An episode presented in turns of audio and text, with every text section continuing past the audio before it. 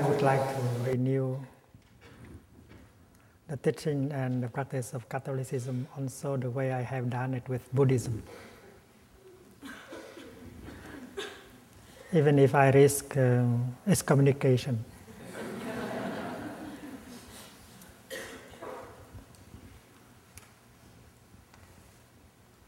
in process of in the process of renewing Buddhism, many people did not agree with me, but they did not uh, they could not excommunicate me because in Buddhism we are too free to, to do such a thing.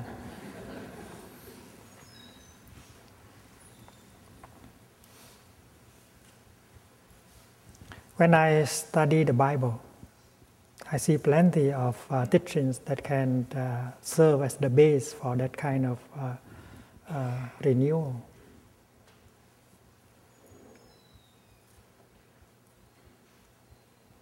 The teaching of living deeply in the present moment and not to worry about future was very clear in the gospel.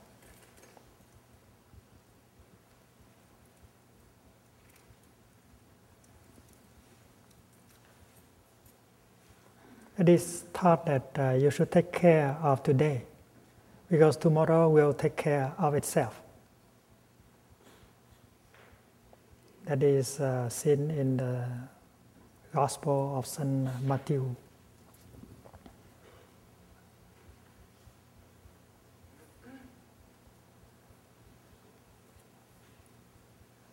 The teaching concerning how to live uh, deeply uh, every, every moment of our daily life is so important in Buddhism.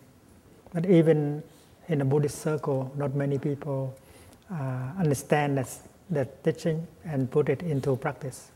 Living happily in the present moment is something possible. Drista Dharma Sukha Vihara. Sukha means happy. Sukha Vihari means dwelling happily, living deep happily. And Drista Dharma means uh, now. What is happening in the here and the now. Our basic practice in this retreat is also living happily in the here and the now. And there are those of us who are happy in the here and the now. If you observe, you see that around us there are those of us who are capable of dwelling deeply, firmly in the present moment, and getting in touch with the wonders of life within and around us.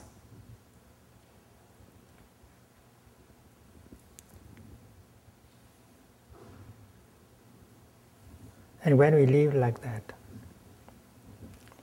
the pure land of the Buddha become available.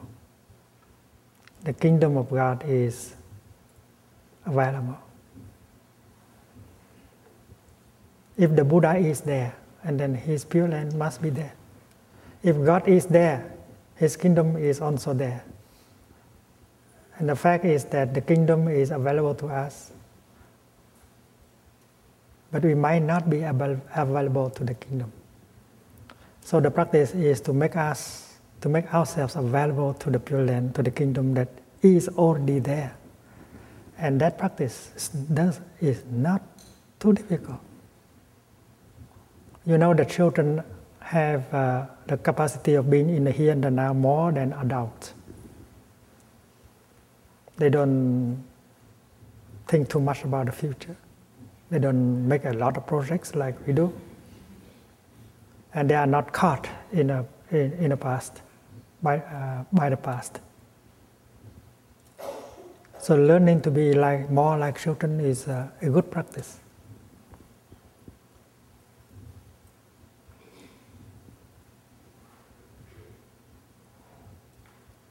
Mindfulness helps us to be established in the here and the now.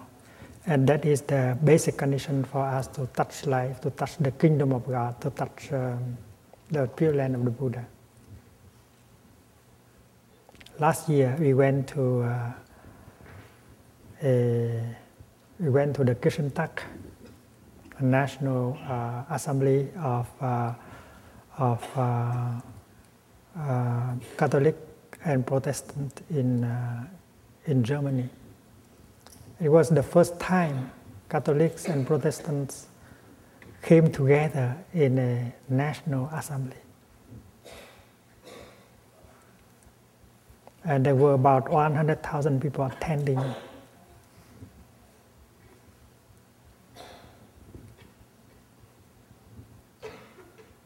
The Dalai Lama and myself were invited to speak.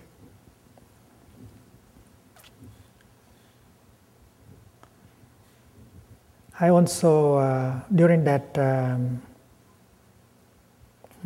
uh, meeting, I also proposed that uh, theologians and uh, Christian teachers should be able to provide us, offer us the teaching and the practice that can help us to touch the kingdom of God in the here and the now. This is a, that was a request, but that was also a challenge. My message addressed to Buddhists is exactly the same. Our teachers should be able to offer us the teaching and the practice that can help us to live in the here and the now, the kingdom of God, the pure land of the Buddha. And this is something possible. Many of us have, uh, have experienced that, have succeeded in doing that. Walking in the kingdom of God every day contemplating the kingdom of God every day, sitting in the kingdom of God, sitting in the pure land of Buddha. That is something we can do every day. And when we come together for a retreat, well, we just practice that.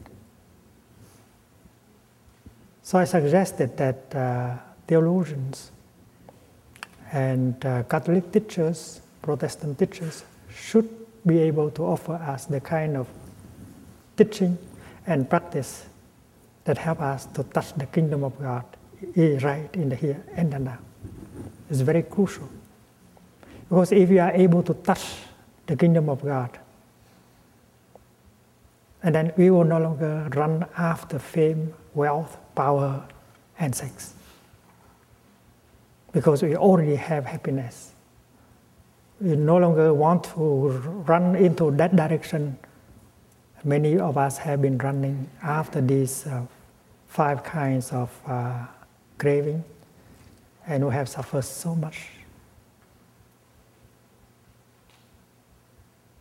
But I insisted that the teaching and the practice should be embodied by the teacher. The life of a teacher should embody that kind of uh, of teaching and of practice. If the teacher can live in the here and the now, can live in the kingdom of God, and then he will be he will he will be authentic, and people look at him, look at her, uh, they know that this is something they can do also. If you are a Dharma teacher, you know what I mean. You have to embody the teaching of living happily in the present moment. If you want uh, other people uh, to stop suffering and to begin to live happily,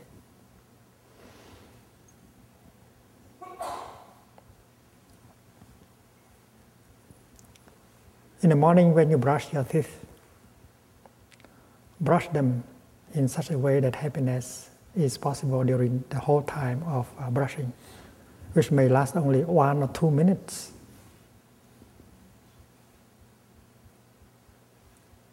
And that is something I do every morning. And, it, and, and after each meal, I brush my teeth in such a way that happiness is real during the time of brushing. I don't say, let us brush it quickly in order to do so this and that in that. Brushing your teeth is a practice. And you can be in the Pure Land during the time of uh, toothbrushing. When you urinate, you do the same thing. Urinating can be very pleasant, and you can do it in the kingdom of God, in the pure land of the Buddha.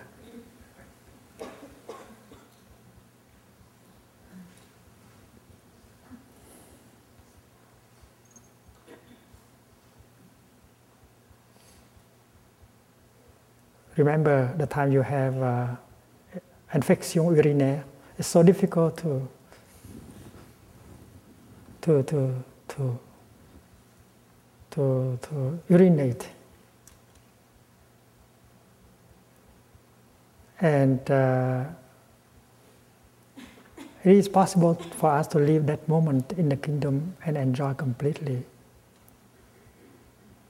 And remember the time when you need to go to the bathroom, but there's no bathroom around. and you suffer. And now you are in the bathroom.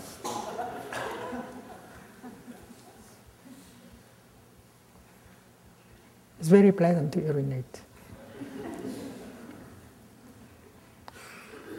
and do everything in your daily life in that kind of spirit. And the kingdom of God become available to you right away.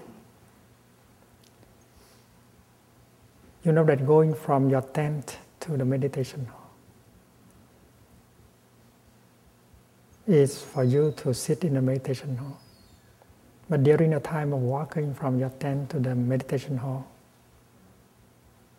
we can walk in such a way that the meditation hall is already under your feet. You can enjoy every step you can stop your thinking. You just focus your attention on your steps and your in breath and out breath. And there are brothers and sisters who are doing that around you. And the, the, the mountains are there. The, the new moon is there. The trees are there practicing with you. So every moment of your of, of your daily life can be can be can be seen as a, miracle. And you continue to live miracles of life at, at each moment. And if you can do like that you no longer complain. You complain because you are unhappy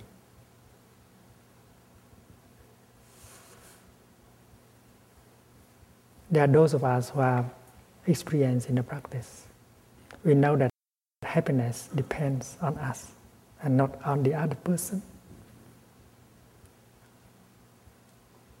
The way we act, the way we react can change the world. When someone is angry and talk to us with anger, we might get angry back at him or her out in my breath and smile. And that helped that person. We are protected by our practice, and our practice help the other person to feel better.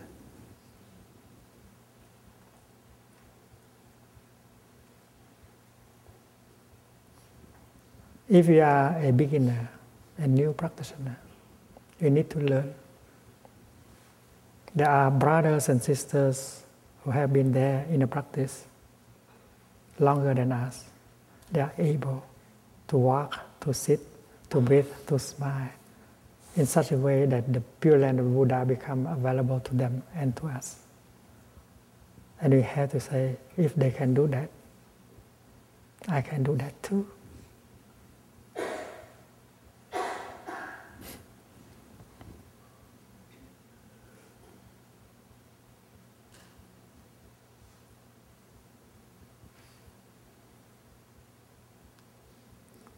Mindfulness and concentration brings about happiness, bring about happiness and uh, solidity,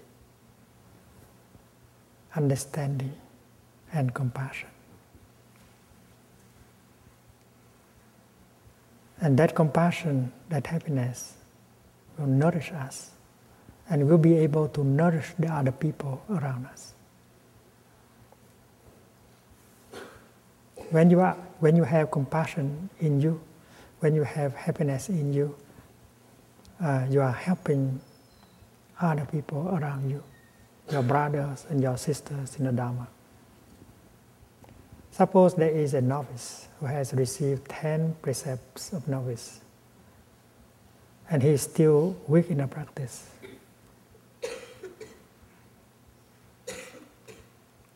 And if he was talking during the time of serving the food, you know that is not correct.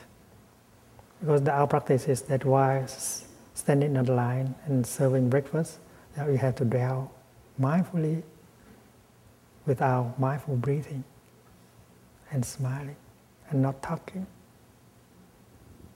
And you are doing very well, but the novice does not, is not doing well. Although he has the robe of a monk, but he does not practice as well as us who have not received uh, ordination. When, when someone wears the robe of a, monk, of a monk, that does not mean that his practice is better than the practice of those uh, who are lay, who are, who are, who, who are lay people.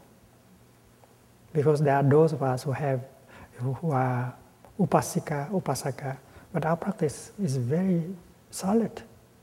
We have a lot of happiness. We don't complain. So, with that happiness, with that compassion in you, you can help the novice. Because he, he is your brother.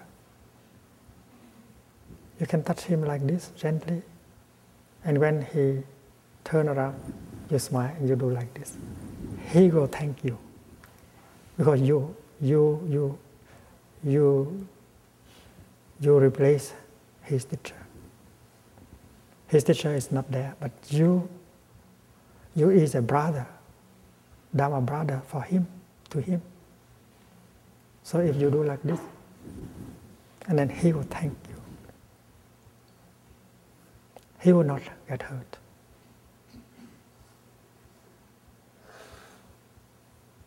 Because practicing is not only helping us, but helping the Sangha. Our practice include Sangha building. And so helping your brother and sister to do well, to do better, that is part of our practice.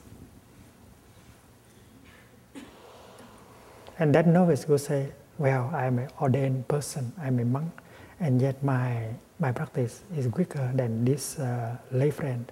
I have to make an effort. That's good for him and good, for us.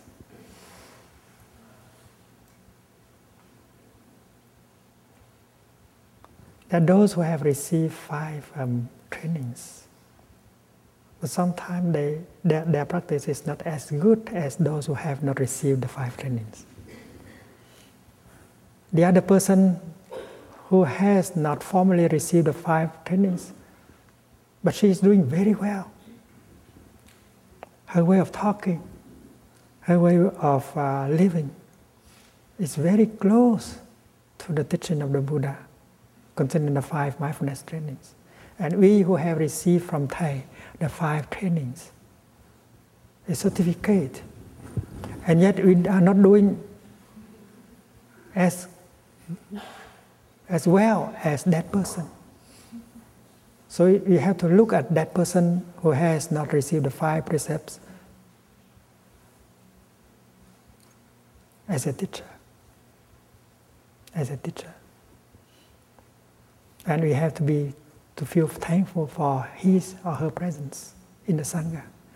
Because uh, his presence in the Sangha is a blessing. It's a positive uh, uh, factor it makes the Sangha more beautiful. It makes the Sangha uh, um, a better refuge. So it's not because you have received uh, five uh, trainings that you are more important than those who have not received the five trainings. If we feel that we are more important than them, we are wrong.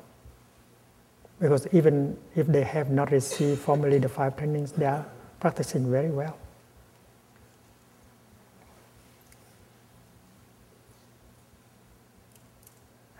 And even if they have not received the five trainings, and if they see that we do not practice well enough, they can come and pat in our head and bow like this. And we have to, f- to feel grateful to them because he is replacing the teacher.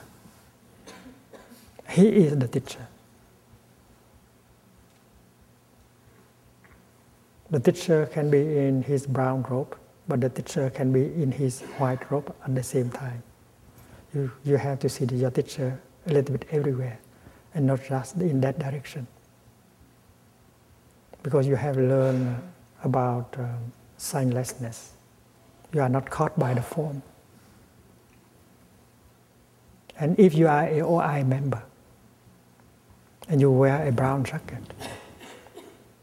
you have to be aware that those who do not have a brown jacket might be a better, might be better practitioners than us.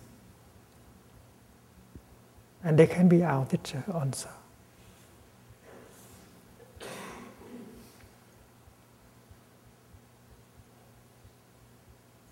In fact, it's more difficult to wear the jacket. Because to wear the jacket, we have to be more careful. We have to embody the, the, the 14 mindfulness trainings. In the four mindfulness trainings, there are trainings, four trainings about how to speak. To speak in such a way that, uh, that bring happiness to people, that inspire faith and confidence in people.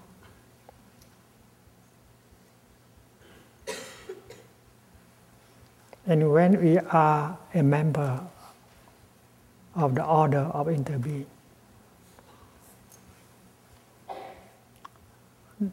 our, the real value of our, uh, our real value is the practice of the trainings. If we don't practice the 14 mindfulness trainings, you are not a real member of the order.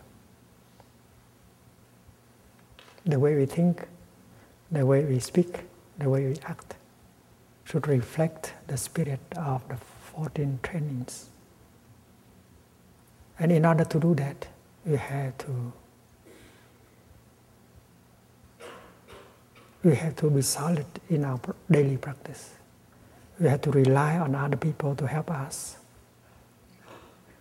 We have to take refuge in the Sangha.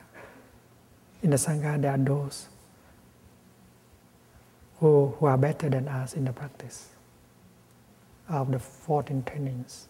We have to look to them as our, our big brothers and sisters.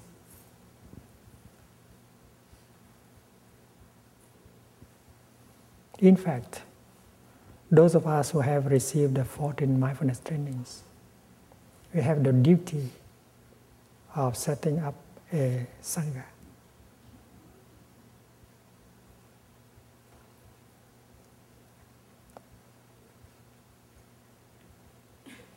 We have to do the work of Sangha building. We have to contact the people who have not received the five trainings, the people who have received the five trainings in our area, and ask them to come together and set up Sangha in order to have a refuge for the people around. And the value of the Sangha is, uh, is the practice, is the energy of mindfulness, the energy of compassion, the energy of harmony and brotherhood. And if you are a good Sangha builder, you have to embody that kind of spirit. You have to know how to speak with love and kindness, how to listen with compassion. Otherwise, you cannot build a Sangha. Building a Sangha requires a lot of patience, understanding, love, openness. And you know that. The Buddha was uh, an excellent Sangha builder.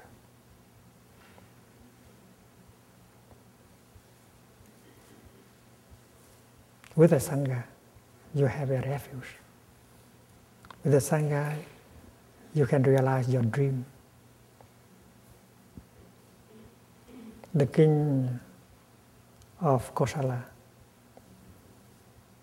the last time he, when he met the Buddha, he said, Lord Buddha, every time I see your Sangha, I have, I have more faith in your holiness. There's, because the Sangha move around very mindfully, radiating harmony and peace and happiness. And the Sangha is a masterpiece of the Buddha. Without the Sangha, the Buddha cannot do much. It's like a, musician. Without the musical instrument, you cannot do anything. And that is why an OI member has to be a Sangha builder. And in order to succeed in his or her attempt to build a Sangha, she has to deepen her practice every day. If she cannot talk and reconcile with members of her family, how can she build a Sangha? So she has to make peace with herself first. She has to be able to smile, to forgive herself before she can talk to other members of her family.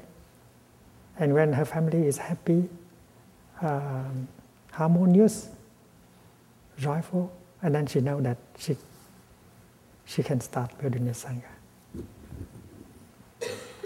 And building the Sangha can bring you a lot of happiness. The Sangha will be your refuge. The Sangha will be a refuge for many people. The Buddha also took refuge in his Sangha. Thầy also take refuge in his Sangha. Because the Sangha is our refuge, our home, protecting us, supporting us, shining the light on us.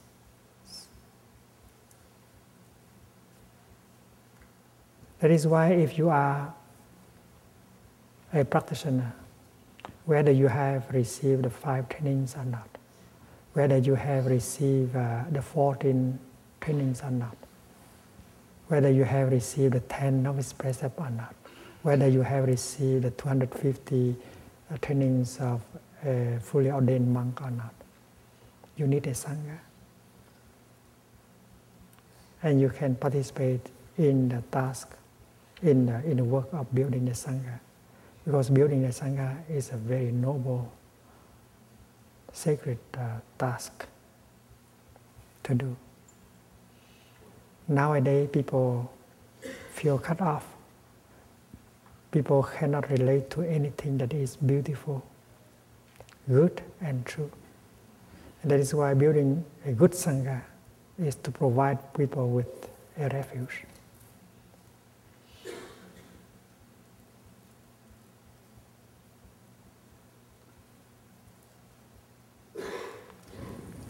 For your happiness, we have um, made uh, the Kung Fu, uh, Kung Fu uh, book. This sheet is for, for one week. Everyone should, uh, should get a copy of this, uh, either in Vietnamese or in English. In Vietnamese, it's called Kung Fu. Kung Fu means daily practice. It's not martial art.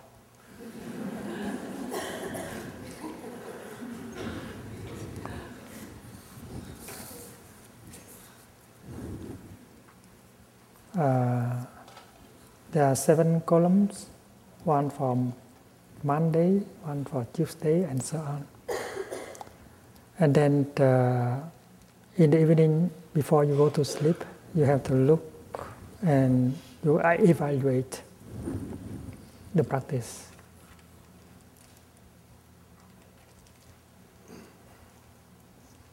Uh, your practice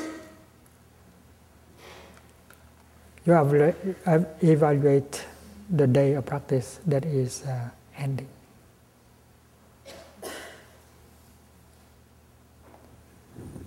Waking up.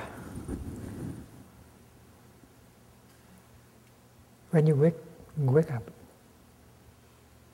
do you practice? Do you know that you are waking up on the mountains in a retreat?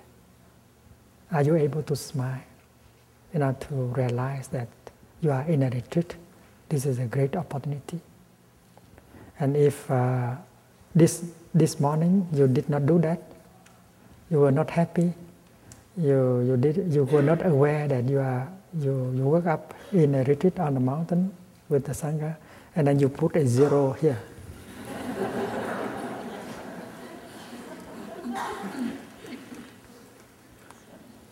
And you are welcome to, to rate, I think from 1 to uh, 90. Because uh, from 90 to 10, we reserve it for the fully enlightened ones.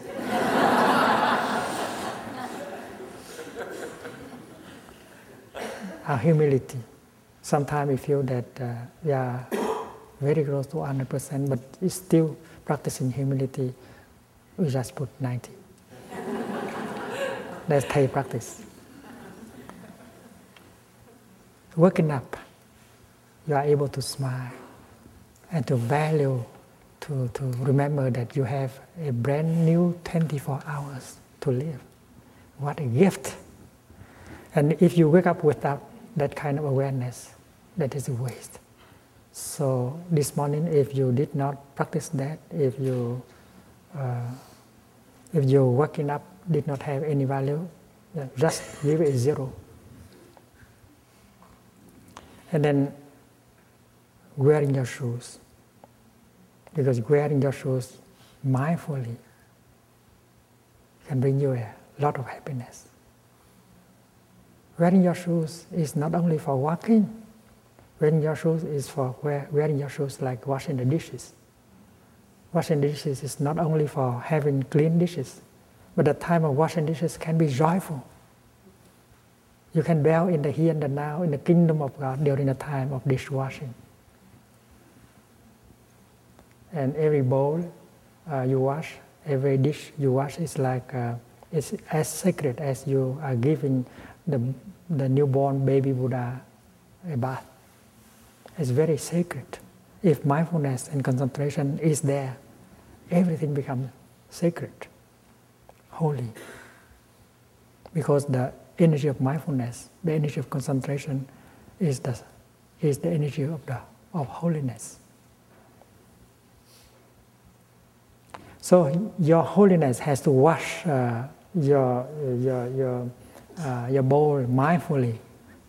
Otherwise, you are not holy at all. And mindfulness and concentration, that is substance of, mindful, of holiness. When I was uh, when I first became a, a novice, my teacher gave me a book of uh, about 50 verses to memorize, to practice mindfulness. And there is one for wearing your shoes. In my case, uh, not uh, leather shoes, but uh, wood uh, clock, clock. Yeah, and then the, sitting on your bed and you, you use your um, your leg to, to find out your slipper, your shoes. You breathe in and out, and you recite silently the verse. It's like this. Tùng triêu dần đáng trực chi mộ, nhất thiết chúng sanh từ hồi hồ, nhược ư tán hạ nhược ư túc hạ tán kỳ hình nguyện nhữ tức thời sanh tịnh độ. That's what I learned when I was 16.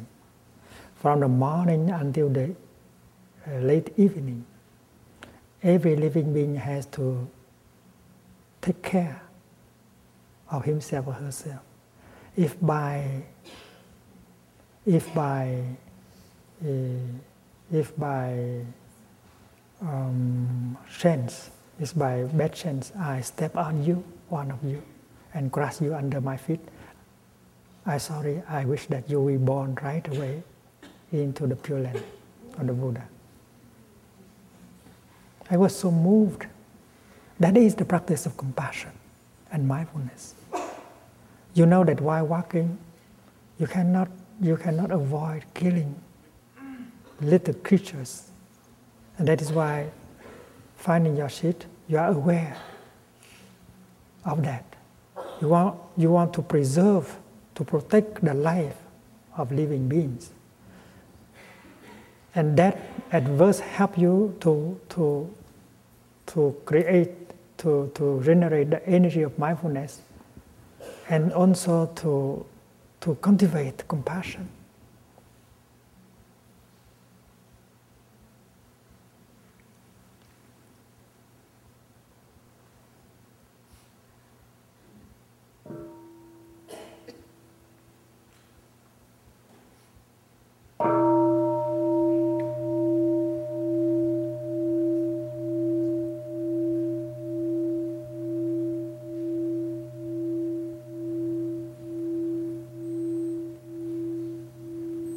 So while wearing your shoes, please enjoy your practice. The practice is not only in the meditation hall.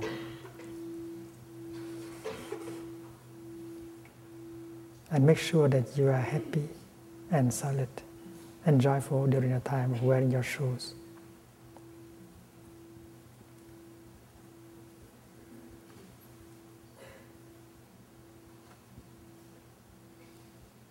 Then for uh, if uh, if uh, if you you do well, and then you can you can write down a note like a 60, uh, 80, or 90.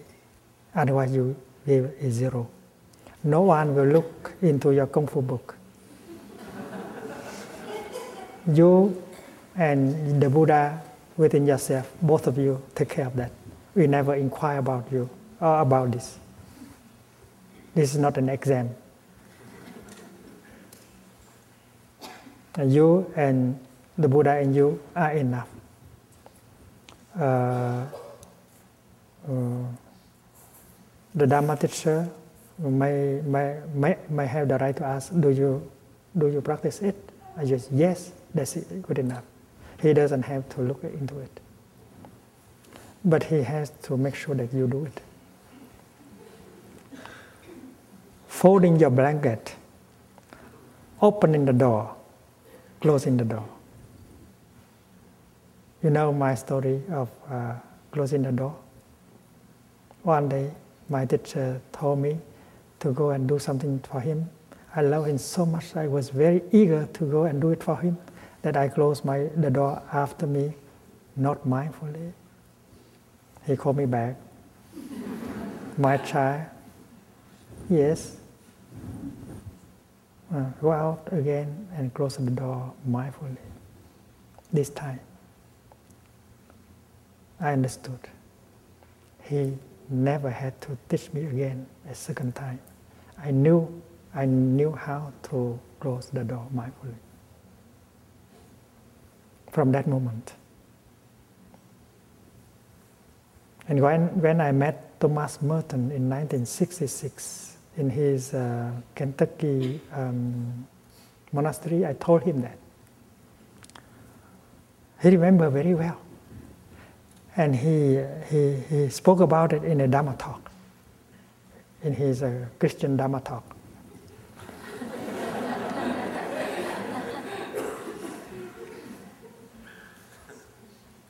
and it happens that a Catholic lady living in Germany had listened to that talk by Thomas Merton. And she was very curious. That is why she went to Plum Village to see how Thầy closed the door. she did not tell us, she just came and signed up for one week. And the purpose is to observe.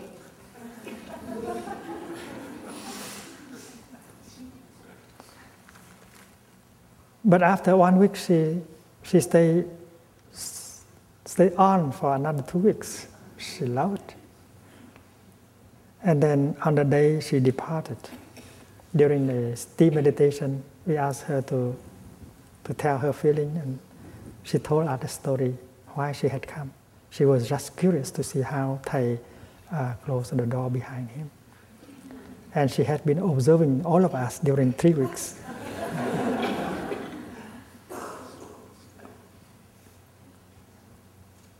So, closing the door, opening the door is a practice.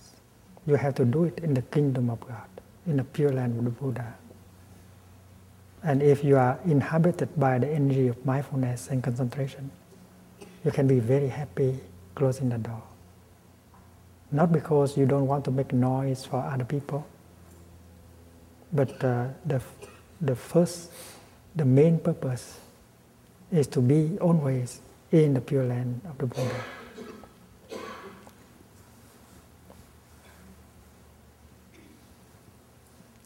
Going to the WC, defecating, washing your hand, brushing your teeth, washing your face, looking in the mirror,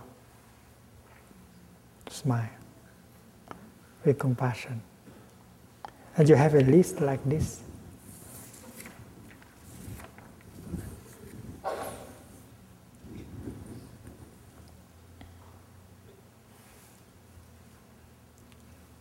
Turning on the light.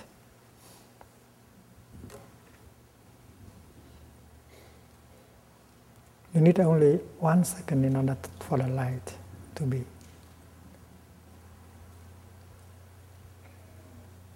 In many areas of the earth, where you have to go for the lamp, you have to strike a match. It takes more time. And sometimes there's no match.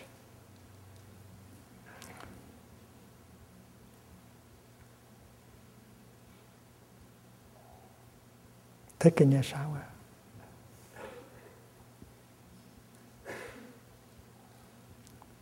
The water flows. You become you, you become aware that the water came has come from far away, deep in the earth, or very high on from, from the mountains. And the miracle and the, the water running on your fingers is a miracle. From time to time, I take some water and wash my eyes. And I value each drop of water like a pearl, like a jewel. It's wonderful, the water. And happiness is made of, of these moments of mindfulness. The practice can be described as the practice of mindfulness. Mindfulness made of concentration and happiness is made of concentration and mindfulness. And when you are happy, when you have uh, enough of the, when you have had enough of that, of this uh, energy of mindfulness and concentration, you feel good within yourself. You feel that you are in the kingdom of God, and you are in a situation to help other living beings you no longer complain of anything because you have enough compassion to embrace and to help other living beings. So please um, get, get a copy of this, whether in Vietnamese or in English.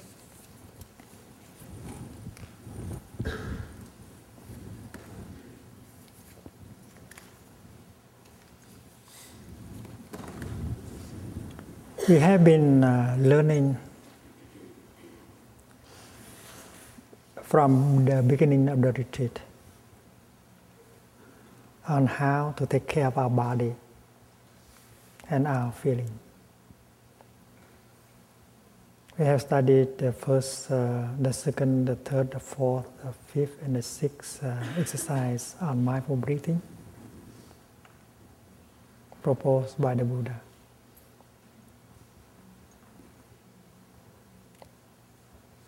we are learning how to handle our feelings and our emotions. There is a river of feeling flowing day and night in us. And every feeling is uh, a drop of water. And we should go home to ourselves and recognize the feelings in us, whether they are pleasant or unpleasant or neutral, and to take care of them.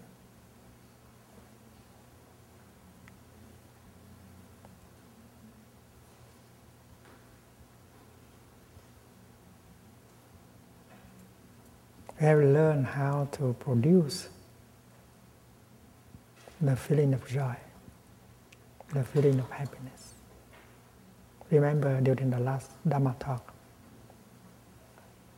we learned that uh, the practice of mindfulness and concentration and letting go can bring about many feelings of joy, of happiness, of liberation. You don't need to consume anything. No alcohol, no cigarette, no wine, no expensive car, and yet there's a lot of uh, pleasant, wonderful, joyful feelings nourishing, nourishing us. Mindfulness helps us to get in touch with the joy inside, with the wonders of life that are all around us. And the Buddha advised us to nourish us with uh, healthy, uh, uh, joyful, uh, pleasant uh, feelings. Because if uh, we are happy enough, and then we'll be able to handle the negative, the unpleasant feeling.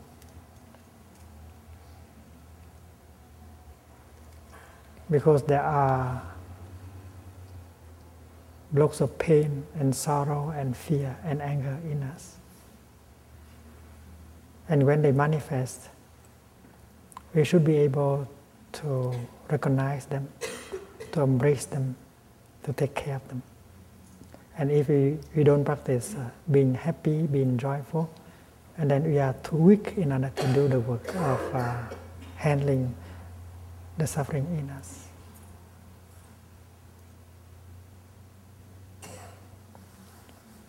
In the Buddhist practice, in the Buddhist teaching, we learn that there are 51 categories of mental formations.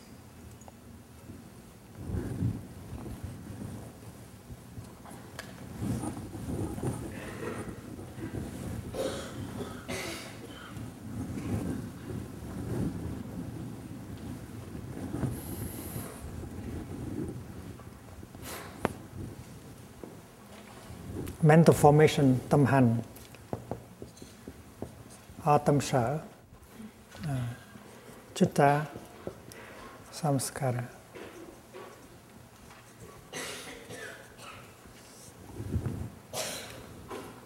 There are positive uh, mental formations. Like uh, confidence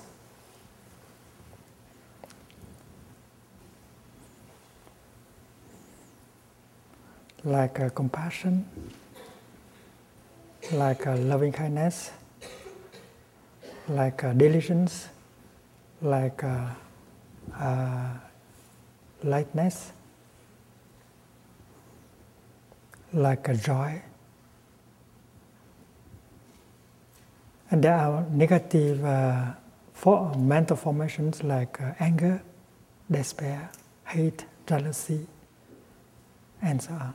So their name is, uh, their number is 51. And mindfulness is one of them. And the opposite to mindfulness is forgetfulness. And we have both within our consciousness. If we live in forgetfulness, and then we are not able to touch the wonders of life in the here and the now. The kingdom of God, the Pure Land of Buddha, is not available. And sometimes the forgetfulness uh, take hold of us. And that is why practicing mindfulness, we don't allow forgetfulness to take, uh, to, to, to take over uh, the situation. There are moments when many mental formations want to manifest at the same time. Your jealousy want to speak. Your fear want to speak. Your anger want to speak. And your mindfulness want to speak also. It's like a group of people and they want to talk at the same time. That happens. And you don't know uh, to, what, to whom you give the priority. Many, many feelings, many uh, mental formations try to manifest at the same time. You are not peaceful. And uh, you are advised in that moment when you are not peaceful to play music. You say, listen, everyone, you have a chance to express yourself. But now let's listen to some music. and you play the music the, the music of mindful breathing.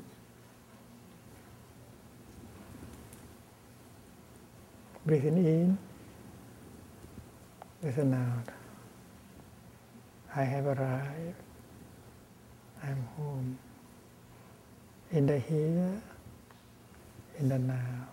You play the music. You have the music with you. You have the instrument.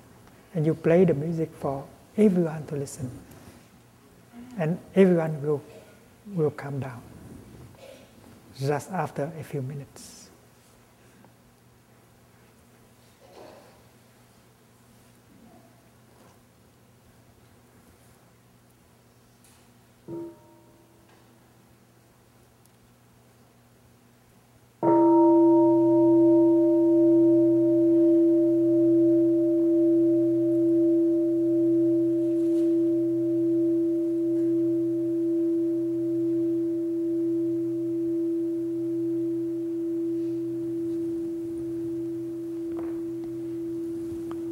Mindful breathing is like um, you, when you practice mindful breathing, it's like you play violin. The music can be very soft, very soothing. Everyone will be happy. When you breathe in, it can go like this, breathing in. When you breathe out, it can go like this, breathing out. And it's go like that continuously. Or you might draw like this, breathing in, breathing out. It's not like this, breathing in and then breathing out, breathing in and breathing out. It's not like that. When you play the violin, you play like that also. Up and down, it's a continuation. There's no break between the two.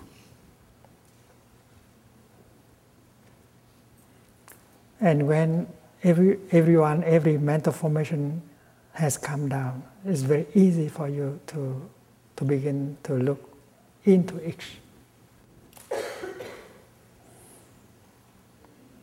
And you have the violin. You have to make use of your instrument. You have many beautiful gathas like I have arrived, I'm home. This is pure land, pure land is here. Here is pure land, pure land is here. In, our deep, slow. Calm is, smile, release, present moment, wonderful moment. All these gathas are pieces uh, of music, and you have the violin in you. The moment when you sit down on your cushion, you have to take your violin and play right away don't wait for other people. Why? You have to wait for the bell in order to begin meditation.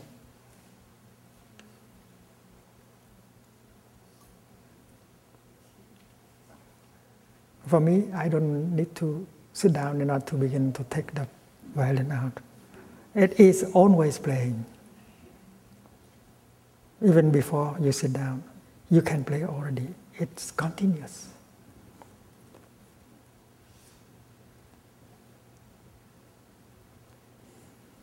And the music of mindful breathing can, can, can bring about harmony. Harmony even between conflicting, conflicting elements in your consciousness. There's a compassion, there's a anger. And yet when you play that music, compassion is holding the hand of anger and dance. It's wonderful. If you know, if you try, you'll see that. Because all mental formations in us, they are of a organic nature. Although they look different, but they are all organic. This can become that. Hate, anger can become compassion. You know, if you are an organic gardener, you know that you can transform the garbage into compost and, and next into flower again. And flower can become garbage and compost. Everything is organic. So the 51 mental formations are all organic. If you don't know how to take care of a flower, it becomes a piece of, uh, of garbage very soon. And if you know how to handle the piece of garbage, sometime later it become a, a, a lettuce. So based on the fact that every, every mental formation is organic, we know that it is possible to transform anger into compassion and hate into love again. And the music is very important. Don't worry, I will take care of you. And it is mindfulness that is the musician. And all of us have mindfulness, mindfulness concentration. It's wonderful if we know how to use our time to do, to do that. And in the retreat, we have plenty of opportunity to do that. Whether you are in the bathroom, or whether you are in the kitchen working to help the Sangha, you can always practice. Don't think of uh, sitting meditation as the only, only practice. And the practice should be enjoyable. If you suffer during the practice, that's not practice uh, uh, we offer in, in Plum Village or in, in the Deer Park.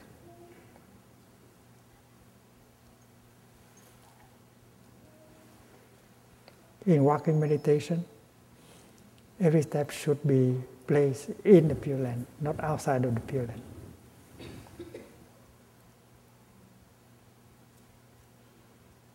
And it is uh, the energy of mindfulness and concentration that keep us in the Pure Land.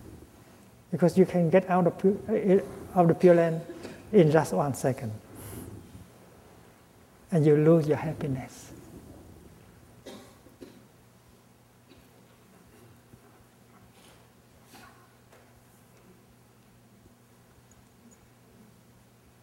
Many people think that the kingdom of God is not a place, is a place where there is no suffering, there is only happiness. And there are those of us who think that the Pure Land is a place where there is no suffering.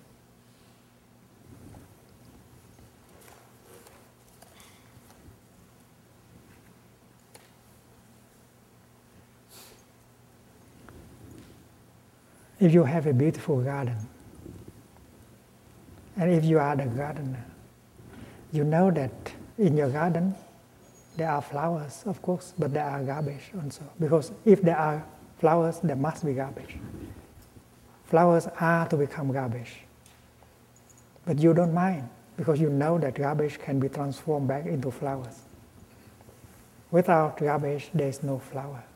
Without suffering, there can be no happiness. Can you imagine a place where there is only happiness? Can you imagine a garden where there is only flower and this flower never become uh, garbage?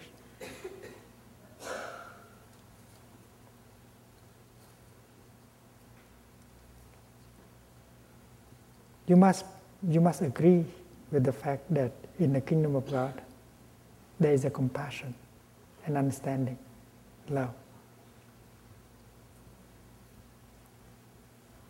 In the Pure Land of Buddha also, there is a compassion, understanding, forgiveness. But let us ask the question as what, what, with what, with what uh, substance we, create, we, we, we fabricate compassion and joy and forgiveness.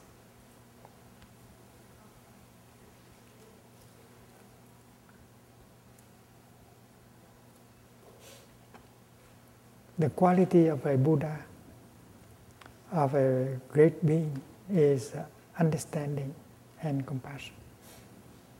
Let us ask the question how can we cultivate understanding and compassion?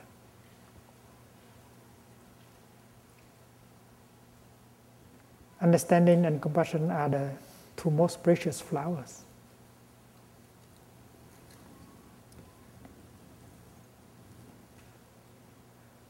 It's very clear that everyone is able to see that if you do not understand suffering,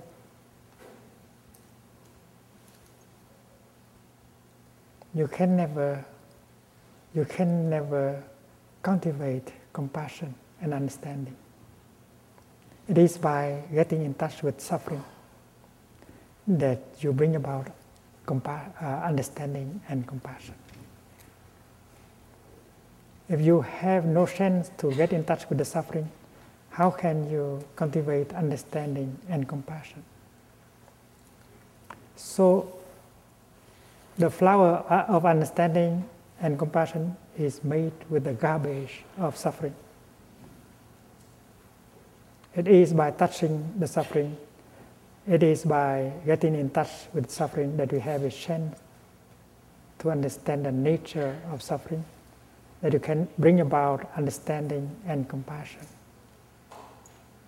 And therefore, suffering is very, very crucial, very necessary for us to cultivate understanding and compassion. Do you want to send your children to a place where there is no suffering? In that place, he or she will never have a chance to learn how to be understanding and compassionate. Because understanding and compassion are born on the ground of suffering. And you know it by yourself. And that is why my definition of the kingdom of God is not a place where there is no suffering. I would not go to a place where there is no suffering. I have no chance to cultivate, cultivate my understanding and compassion. I refuse to go to such a place. And such a, such a place can never exist. It's like a garden that, that, only, that have only flower, and the flower never turn back into garbage. This is absurd. This is impossible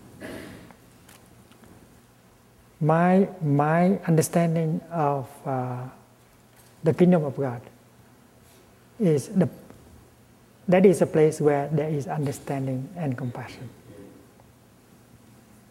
And if there is compassion and understanding, there is also the other side of it suffering. That is a place where people know how to transform suffering into understanding and compassion. In the Pure Land also, there are bodhisattvas who master the art of transformation. So you can bring your suffering over there. They will help you to transform. It is with this element of suffering that you can you can you can cultivate compassion and understanding. So thinking of the kingdom of God as a place where there is no suffering is a very naive uh, uh, idea. Thinking of the Pure Land of Buddha as a place where there is only happiness, no suffering, is a very absurd, naive idea. And that is why it's better to define the kingdom of God as a, a place where there's a plenty of chance to learn, to understand suffering, so that we can cultivate our understanding and compassion. And there are Buddhas, Bodhisattvas, angels who know how to do it and who teach us how to do it. And we are no longer afraid of suffering because we, ma- we have mastered the art of transforming suffering into, into understanding and compassion.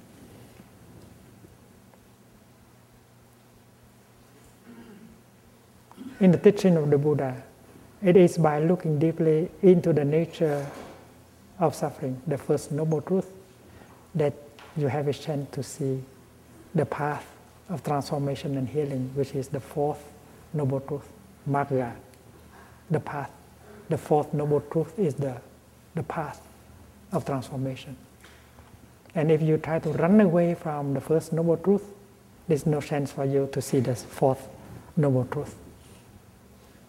And the first noble truth, the fourth noble truth, they inter are without one, there is no other. That is the teaching of interbeing. That is why we practitioners, we should not be afraid of suffering. We should be able to face suffering, to embrace suffering, to look deeply into the nature of suffering.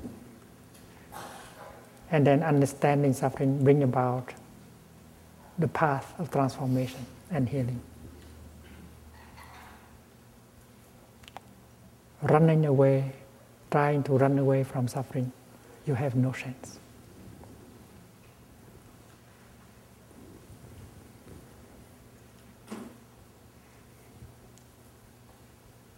In a retreat like this, we have to, to know how to profit from the collective energy of the Sangha.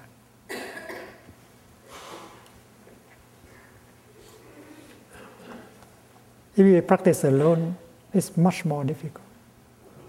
You know, when you throw a rock into a river, no matter how small it is, it will sink to the bottom of the river.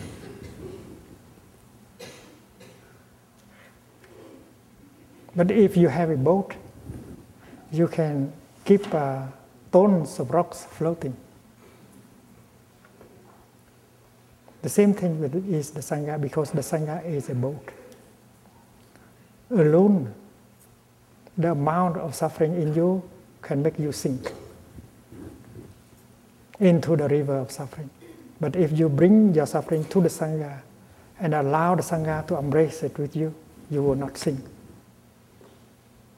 Because the energy of the collective energy of mindfulness of the Sangha is powerful.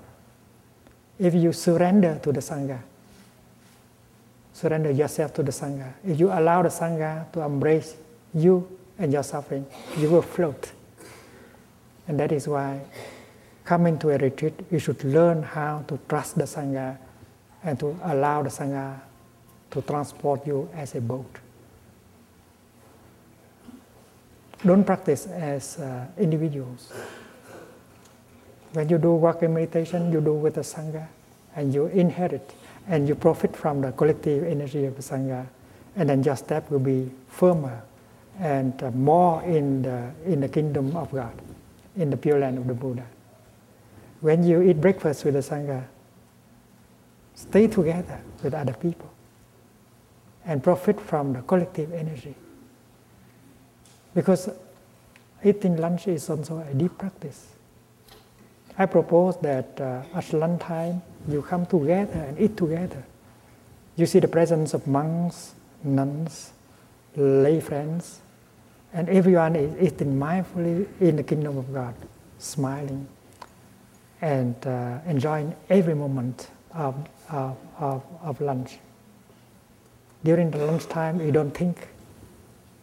You don't think of, of other things. You just touch deeply the food we just allow ourselves to be embraced by the Sangha. We know that brothers and sisters in the Sangha are around us, and we allow ourselves to be embraced by the energy of the Sangha. So I advise that during lunchtime you come together in one place and eat uh, in uh, and allow yourself to be to be embraced by the sangha. If the dining hall is uh, has not enough place, uh, you might sit outside. But it's good that you come together as a group and feeling the presence of each other. Doing walking meditation, doing sitting meditation, uh, cooking, doing things we learn to do as a sangha, go as a river, and you feel that handling your block of suffering will not be difficult anymore. You have to know how to make use of the boat. And if you, you know how to allow the boat to, trans, to transport you, will not sink.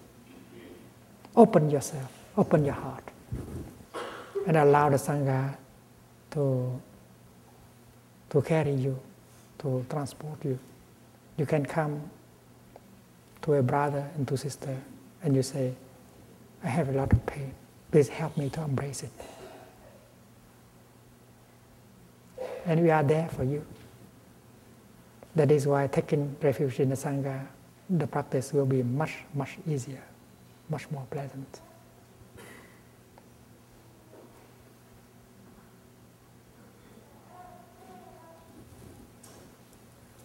I would like to make sure that uh, today everyone has a sheet of this. Is that possible? It's very urgent. Kung Fu.